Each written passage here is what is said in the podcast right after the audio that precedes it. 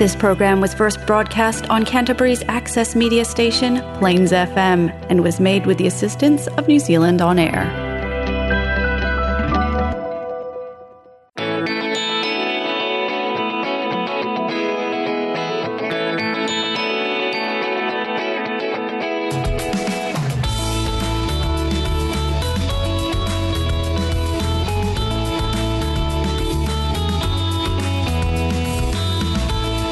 Hi, and welcome to the Alcoholics Anonymous radio show here on Plains FM 96.9.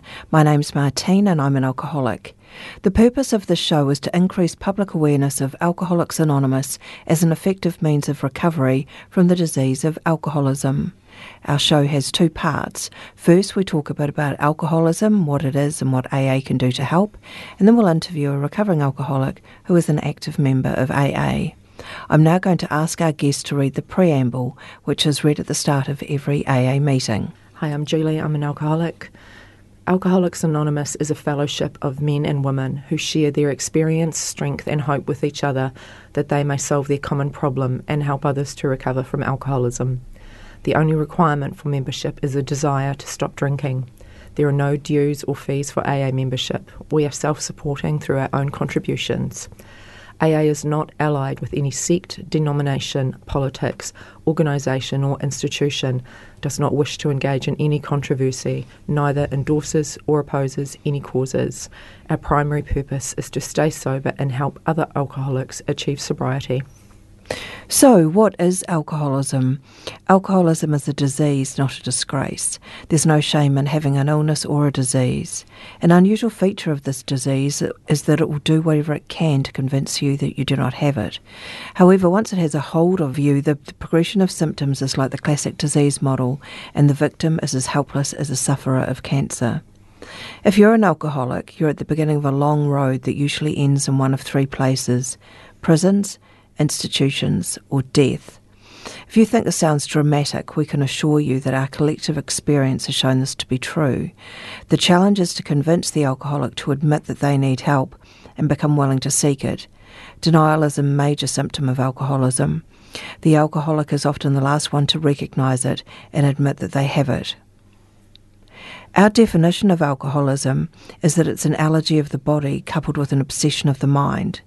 The allergy is the physical aspect of the disease. Having had the first drink, the phenomenon of craving develops and we lose control over when we will stop drinking. The old saying is, one is too many and a thousand is never enough. And yet, because of the obsession of the mind, the mental aspect of the disease, the alcoholic is compelled to keep picking up the first drink. This makes us powerless. We often hear from sober alcoholics that many doubted whether life could be fun without alcohol. Fortunately, those same people report that their lives have improved dramatically since they became sober. The 12 step program of recovery, which is discussed at meetings and which is outlined in the Alcoholics Anonymous Big Book, is how we get sober and maintain our sobriety one day at a time. This program has a proven track record of helping otherwise hopeless alcoholics to achieve long term sobriety and recovery. It has taught us how to enjoy life sober. Okay, for anyone who's just joined us, you're listening to the Alcoholics Anonymous radio show here on Plains FM 96.9, and we're just about to interview an AA member who is going to share their experience with alcoholism. So let's meet our guest. I wonder if you'd mind introducing yourself and giving us a quick sketch of who you are, maybe starting with your age and how long you've been sober. Hi, I'm Julie. I'm alcoholic. I am 56 years old and I'm just one week shy of being 21 months sober. Great. And what do you do for a job? I work in communications and marketing. Do you have any family? Are you married with children? Um, I have a partner. I have no children, but he has two adult children. Lovely. And where are you from? I wonder if you could describe your childhood to us. Um, I'm a born and bred Cantabrian. I was born on a, um, brought up on a farm down in um, mid Canterbury. Lived most of my life in Christchurch, apart from the the usual jaunt overseas for a few years. Um, yeah, had a pretty, I guess, ordinary mm-hmm. childhood and upbringing. I was one of a large um, family um, a quite um, close knit, reasonably conservative family, but um, very yeah, very supportive and and stable. Um, came up to Christchurch to study and have um, lived and worked here most of the time since then. So, I wonder if, if you could tell us when you started to drink. When was your first one? Oh gosh, that's a good question. Um, I probably had my first drink of alcohol when I was quite young at you know family functions and weddings and things like that. I think that was probably when I first tasted alcohol. I don't know. I'm going to put a stab in the dark at about 10 or something, Mm-hmm. but it was the usual sneaking drinks behind people's backs at weddings and functions and things like that. Um, then when I went to university, I probably drank more regularly. Mm-hmm. I was a bit unusual in that my first year at university, people normally hit the drink pretty hard at the start and then study when the exams come round. I was the other way. I didn't drink at the start, and then my last term, I was drinking a lot more. Um, alcohol wasn't really an issue for me for a long time. Right. I also had an eating disorder, and that was where my addiction first showed up. Right. And it segued to alcohol later in my life. Right. Um, but yeah, there were periods at university where I didn't drink for six, eight months, oh, okay. and that was fine. Then I did, and it hit me like a ton of bricks. Um, yeah, and I probably just became a regular social drinker, I think, through those years. Yeah. And how did you drink? Did you drink socially? Did you drink alone? Were you more bingy? Um, in those early days of my sort of late teens and 20s, I was more of a social drinker, really. I didn't drink on my own, but I would drink like in my room or in our flat. If there was someone else there, we would drink. I, I think I was more of a, a, a, a drinker who would drink on social occasions, like parties um, or going out to pubs. I definitely didn't buy and drink alcohol on my own in Yeah. those younger years. Yeah. And at what stage did did it progress to the point where you started to think this this isn't normal or this isn't my drinking's not like other people's or this is starting to feel like a bit of a problem? It probably, for me, I would say, even in my in my mid thirties, I started to think. I, I didn't think I was alcoholic at that point, but I did start to think I had had a bit of trouble with alcohol, and that when I would drink at parties and stuff, I would often sort of drink to excess Yeah. and um, and I felt like sometimes I would sort of wake up that I, I had blackouts. Yeah. Um, I would find that I would wake up and I would sort of not be too sure of what happened, and because it didn't happen on a frequent, regular basis, I kind of just was like, oh, that's just how it is, and it Yeah. didn't worry me. Um, it it worried me, but it didn't worry me too much. I just sort of thought that's that's how I react to alcohol. Yeah. But I did have friends in that who who didn't have blackouts, and um, and so I was aware that I did have a bit of a different drinking pattern. Yeah. At those stages, though, I could still easily, you know, say I'm going to have a month off alcohol. And prove to myself that I'm not. Right. I don't have an issue because if Yeah. I can have a month without drinking, then I don't have a problem. Yeah. As an alcoholic, wouldn't be able to do that Yeah. and um, and if I can not drink Mondays to Thursdays and just sort of you know on the weekends, well then I don't have a problem. Yeah. Um, I would drink more on the weekends than probably other people, um, but it still didn't strike me as being a big life issue at that point. That came later. Um, I, when I was probably, yeah, mid mid late thirties was also when I bought my first house and I lived on my own, and that probably didn't help because then I had no one around to see anything that I Yeah, did. yeah. So both my I still had an eating disorder at that point, and um, could could drink more, and I became more secretive in my drinking and the way that I was with my eating disorder. Um, they both manifested in that secretiveness. Right. Um, and yeah, I, I I found with myself that the best way not to drink was not to have it in the house. Right. If I had it, I couldn't guarantee that I wouldn't open a bottle Yeah. and drink it. And that did bother me because I had friends who could open a bottle of wine and have one glass each night with dinner. Yeah. And I was like, I can't do that. Yeah. I can not drink during the week, but it's because I don't have any. Yeah. If I have it there, my brain is constantly thinking about it. Yeah. I didn't. I never picked up the whole the first drink thing, and so I'd maybe think, oh well, I won't have any, or I'll just have one, and then the the, the difficulty of, of of stopping, like I just, you know, I- I, just couldn't. The Yeah. concept that people were like, I'll just have one, close the bottle and put it back in the fridge. I was like, but I'll have one, but I'll make it a large one. Well, then I'll just have another one. Well, now it's half. Yeah, yeah, yeah, yeah, yeah. that, that constant reno- n- renegotiation, yeah, that we yeah. do. did you? How did you sort of realise that your drinking was a, was becoming a problem? Were you? Did you lose a job? Did you have strained relationships? Can you tell us about that? Um, I, I was very lucky in the fact that I hadn't blown up my life before I realised. I realised a long time though before I did something about Yeah, it. Put it yeah. that way. It did cause not strain in my relationships, but I know that I was I was hiding my drinking in some Yeah. of my relationships. I would go around to a partner's place and he didn't really drink very much, and I would have a little mini bottle in my overnight bag so that I could go into the bedroom and have a have a drink because not drinking on a Monday or Tuesday or Wednesday was what most people didn't do. Yeah, But for me, it was still like, but I'd just like still like to have a little, and so I would hide that, Right. You know, um, so that was definitely um, an an element, and then I, yeah, I was lying. I was lying to my partner about what I drank. I would try and reduce what I drank when I was around him. Yeah. And then on the nights, if I was on my own, it was like, oh, thank God, the shackles are off because I Yeah. could I could control it, but for sh- for not for a long time. It was like I can control it now because I know that in two days or three days' time I can Yeah. have a bottle or whatever. You Yeah. know, so I can get through today or whatever just by being normal. It it was in the back of my mind for a while. I I um, tell the, the sometimes the joke about how I was watching a comic a comedy program, and this is probably a good eight years before I really faced up and came to AA.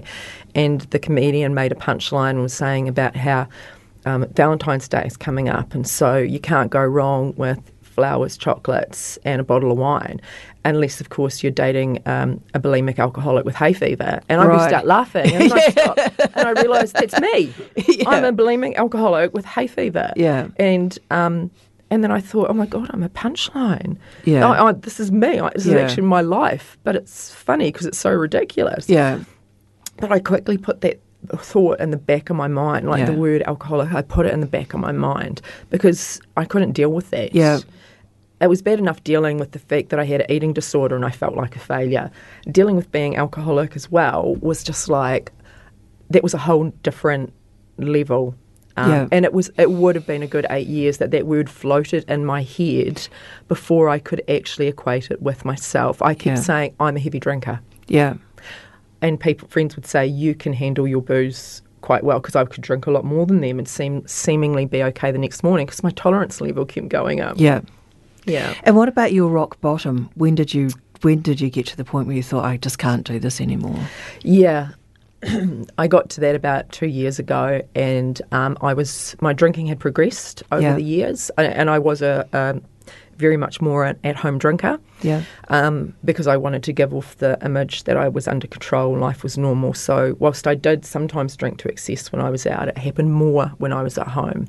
And my drinking was getting significant to the point that I would be absolutely lie to my doctor because consuming 10 to 12, like 12 bottles of wine a week was not unusual. Yeah. And then I was moving to spirits and finishing a bottle of spirits in two days. Yeah. And it was getting to the point that getting up and getting to work in the morning, I, I would be staying up till twelve thirty one at night because I had all the energy in the world when I was staying up finishing that Yeah. second ha- bottle and a half of wine or whatever. And sometimes I would make myself sick after throw, drinking a lot of wine because I was like, I will be so hungover tomorrow. I Yeah. will not be able to go to work. Yeah. It's insane. Yeah. And then I'd still go to bed with a glass of wine just to round out the night. Yeah. insanity. You know, they say it's insanity. And when you talk about things like that, it is.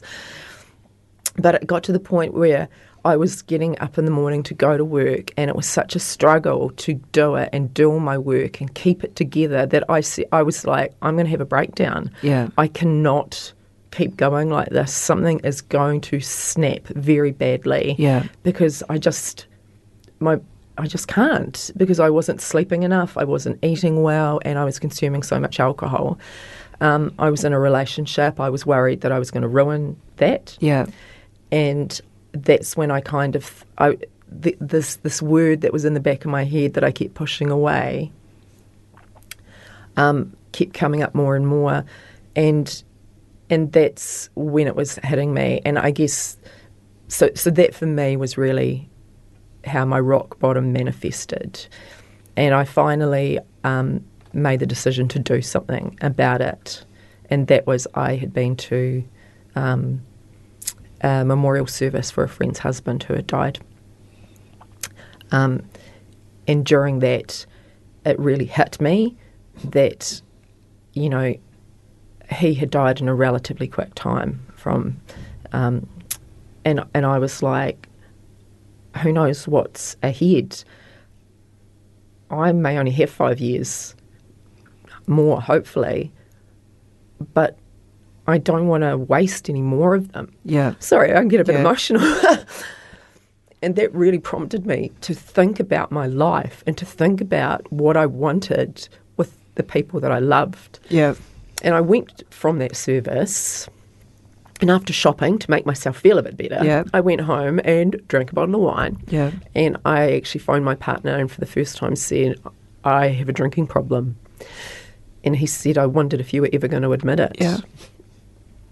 We think we're so good at hiding it, don't we? Yeah. Yeah. But again, I would go round to his place because he's not a big drinker, and I would think I can have half a bottle of wine round at his house tonight while we're watching a movie because it's Friday. Yeah. But if I have more than half a bottle, he'll be like, "Oh my god, having a whole bottle." So I would nick some of it outside in the car before I went into his house. Um, and after I admitted it to him, I then was like, right, I have to do something now. Yeah. I actually have to do something. And I again tried the things I'd tried before, which weren't working now, trying I'm not drinking Monday to Wednesday or something. And it would be hard enough just to not even have, I'll just have one bottle of beer tonight then. Yeah. Just that. It, it wasn't even like it was fulfilling a physical need, it was a mental thing. It was like, I have to have, I have to have something Yeah. tonight. And um, and I tried that. That wasn't working. Um, I was really struggling mentally to even be able to do that, which I had done easily before. No alcohol Monday to Wednesday, Monday to Thursday. That was really, really hard. Cutting cutting back, I managed to do for a while, but it started creeping up again. From the time that I said to him, I have a problem within two months, I was back drinking what I had been again and hiding it, Yeah. hiding the bottles in the garage, hiding them, taking them and dropping them off into other rubbish bins because he would sometimes take my recycling bin out and he had said, noticed how heavy it was. Yeah. So once I'd said to him, I have a problem, well, then I couldn't let him know that I was still drinking as heavily, so I had to hide the evidence. Yeah. And it was getting back to being this situation of just feeling like a shitty person, not only because I had a drinking problem that I couldn't control, but because I was lying Yeah. And I wasn't the person I was pretending to be. Yeah. It was a horrible, horrible place to be in. I'd look at myself in the mirror in the morning and think, you're just a liar. Yeah. You are a liar. You, everything that people see about you is not true. And um, I contacted a, um, a psychologist who who dealt in addiction Yeah. and paid to see him and try and work through things. Before my first session with him, I had drank a shitload of vodka the night before because I thought, what if he tells me I have to stop drinking? I have to get Yeah. him in. yeah. Um, and none of those things were working. And I'd finally been away on a girls' weekend with some family and had fallen down the stairs. And I'd been like, I slipped because they're really slippery. And they were, but the fact is, I was drunk. Yeah. And I was like, this is, this now has got to the point that I, I'm out of options. And going to AA was honestly the last thing in the world I wanted to do. Yeah. So, can you tell us about your first meeting? What was it like? Yeah. Oh, it was emotional. um, I I went along. I had told my sister as well, and she asked her if she would come with me, which she did, and I'm so grateful for that. I'm not sure I could have done that on my own. Yeah. And I went to my first meeting and I was sitting there silently crying, and the man taking it just sort of said, First meeting? I'm like, Yep, need pass the tissues. and I listened to people tell their stories, and then I shared, and I was just crying. Mm. And I guess part of it was relief. It was relief to finally openly say the things that I had done and felt, and to actually openly admit them without people being like, I can't understand that. I can't mm. understand. Why would you do that? Yeah. Because you're like, yes, I, I know. It defies logic. Mm. But people who got it and who could share, and I'm like, I, who could feel my pain and I could feel theirs. And and I had promised myself that after going to that meeting, I would go, I would dip my toe in, I would see what it was like. But I was going out for dinner and things with friends at the end of the week, and I would have a couple of drinks when I went out with them. And so if I came away from that meeting and it was overwhelming, I could stop on the way home and I could get a bottle of wine. But then people came up to me and started giving me like saying, "We'll see you tomorrow. Come to a meeting tomorrow. I'll come and pick you up." And then I was like, well, "You bastards! You've ruined it because Yeah. now if I go home and drink, then I have to, you know, because I'd said I would go to a meeting tomorrow, so Yeah. I feel like I have to, and I can't now go home and have a drink. And since that day, touch wood, so far I haven't had a drink. Yeah. So, how do you think you've managed to stay sober? Man, um, really, I think having other people um, has been the big help for me. Um, other people, like certainly in those first few months, I was advised to do the 90 meetings in 90 days, like Yeah. do a meeting every day for 90 days. And it was really hard because I was working full time and quite a, a job that I had to work sometimes long hours. And you're juggling life. But I, I did do that. And I really think that helped Yeah. because it kept me busy. It actually kept me away from being at home on my own and the time that I would be drinking. Yeah. And then by the time I got home, I had kind of topped up on that hope and optimism and belief Yeah. in my, myself that I had seen other people, they have done it. I just have to get through today. And that's what people keep saying, just concentrate on today. And I'd be like, I'm just going to go to bed tonight, sober. We'll see what happens tomorrow. And then I got to my 30 days. And, and I'm someone who needs rewards. Getting those chips that said 24 hours, one week, one month, they were important to me. Yeah. I clung to those. It was like, I need that reward that shows me I've achieved something. And then I just kept going. And then after a little bit of time, I didn't want to give that away. I Yeah. didn't want to give it back. And by that stage, I'd started working. I'd got a sponsor and started working the steps. And that kept my mind busy with AA and, and sobriety so that it, those th- those thoughts of drinking, and they came, they yeah. came Yeah. but they weren't there on their own, standing there hitting me in the face. There was something else there that was in strong opposition, and there were people. You know, um, sometimes I, you know, you have a sponsor. And sometimes having a sponsor is hard because they say things you don't want to hear, and I don't want to speak to her all the time, you know, and I have to, and it's like, oh, for God's sake, just leave me alone. But you know, she she helped me so much Yeah. um, often in ways I didn't appreciate and I resented at the time. Yeah. But she really, really helped me. Having that person to check in every day Yeah. really helped keep my mind in sobriety. Yeah. If left to my own devices, I couldn't have done it. Yeah. Um, yeah, I couldn't agree with that more. How would you describe your life now? Oh, look, it's so much better. I was one of those people who thought being sober, I might as well just dress in black and walk around with a hangdog expression on my face because Yeah. I'm going to be one of these boring people who. It's not like that. I have a really good life. I'm proud of myself. I can look myself in the mirror and go, "Y- "You, you are working hard to to be a better person," and that is priceless. Yeah. I don't wake up with hangovers. I um, can be in my own space. I I have to get through life without anything to take the edge off. That's Yeah. hard. Yeah. Because normal drinkers can still occasionally go, "Oh, it's wine o'clock. I need a wine Yeah. today," and I'm like, "I can't." Yeah, you, you get a walk or a bath. I, I had all my I had all mine in my first Yeah. 50 years. Yeah. Damn it! But but I wouldn't trade it, and I hope I never do trade it because the um, the peace, the being able to handle life, the better relationships, the being able to look in the eyes of people I love and know what I've said and know what I've done yeah. and and know that they're on my side and it's it's just so so much better than I actually imagined it could be. Yeah. Um, Julie, thanks so much for coming on the show today and sharing your story with us. Thank you. For our listeners, if you've related to anything that you've heard or would like some information about Alcoholics Anonymous, you can look us up at the web at www.aa.org.nz or you can call us on 0800 AA Works. There are over 60 meetings a week in Canterbury, so it's likely there's one near you.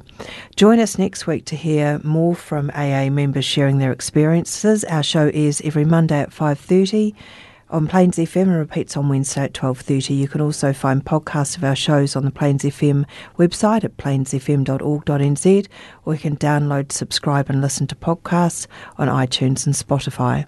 That brings us to the end of the show. Thank you for listening and remember, if you want to drink, that's your business. If you want to stop, we can help and you don't have to do it alone. We will now close the show with a serenity prayer as we do in every AA meeting. God, God Grant me the serenity to accept the things I cannot change, the courage to change the things I can, and the wisdom to know the difference. You've been listening to the Alcoholics Anonymous radio show on Plains FM 96.9.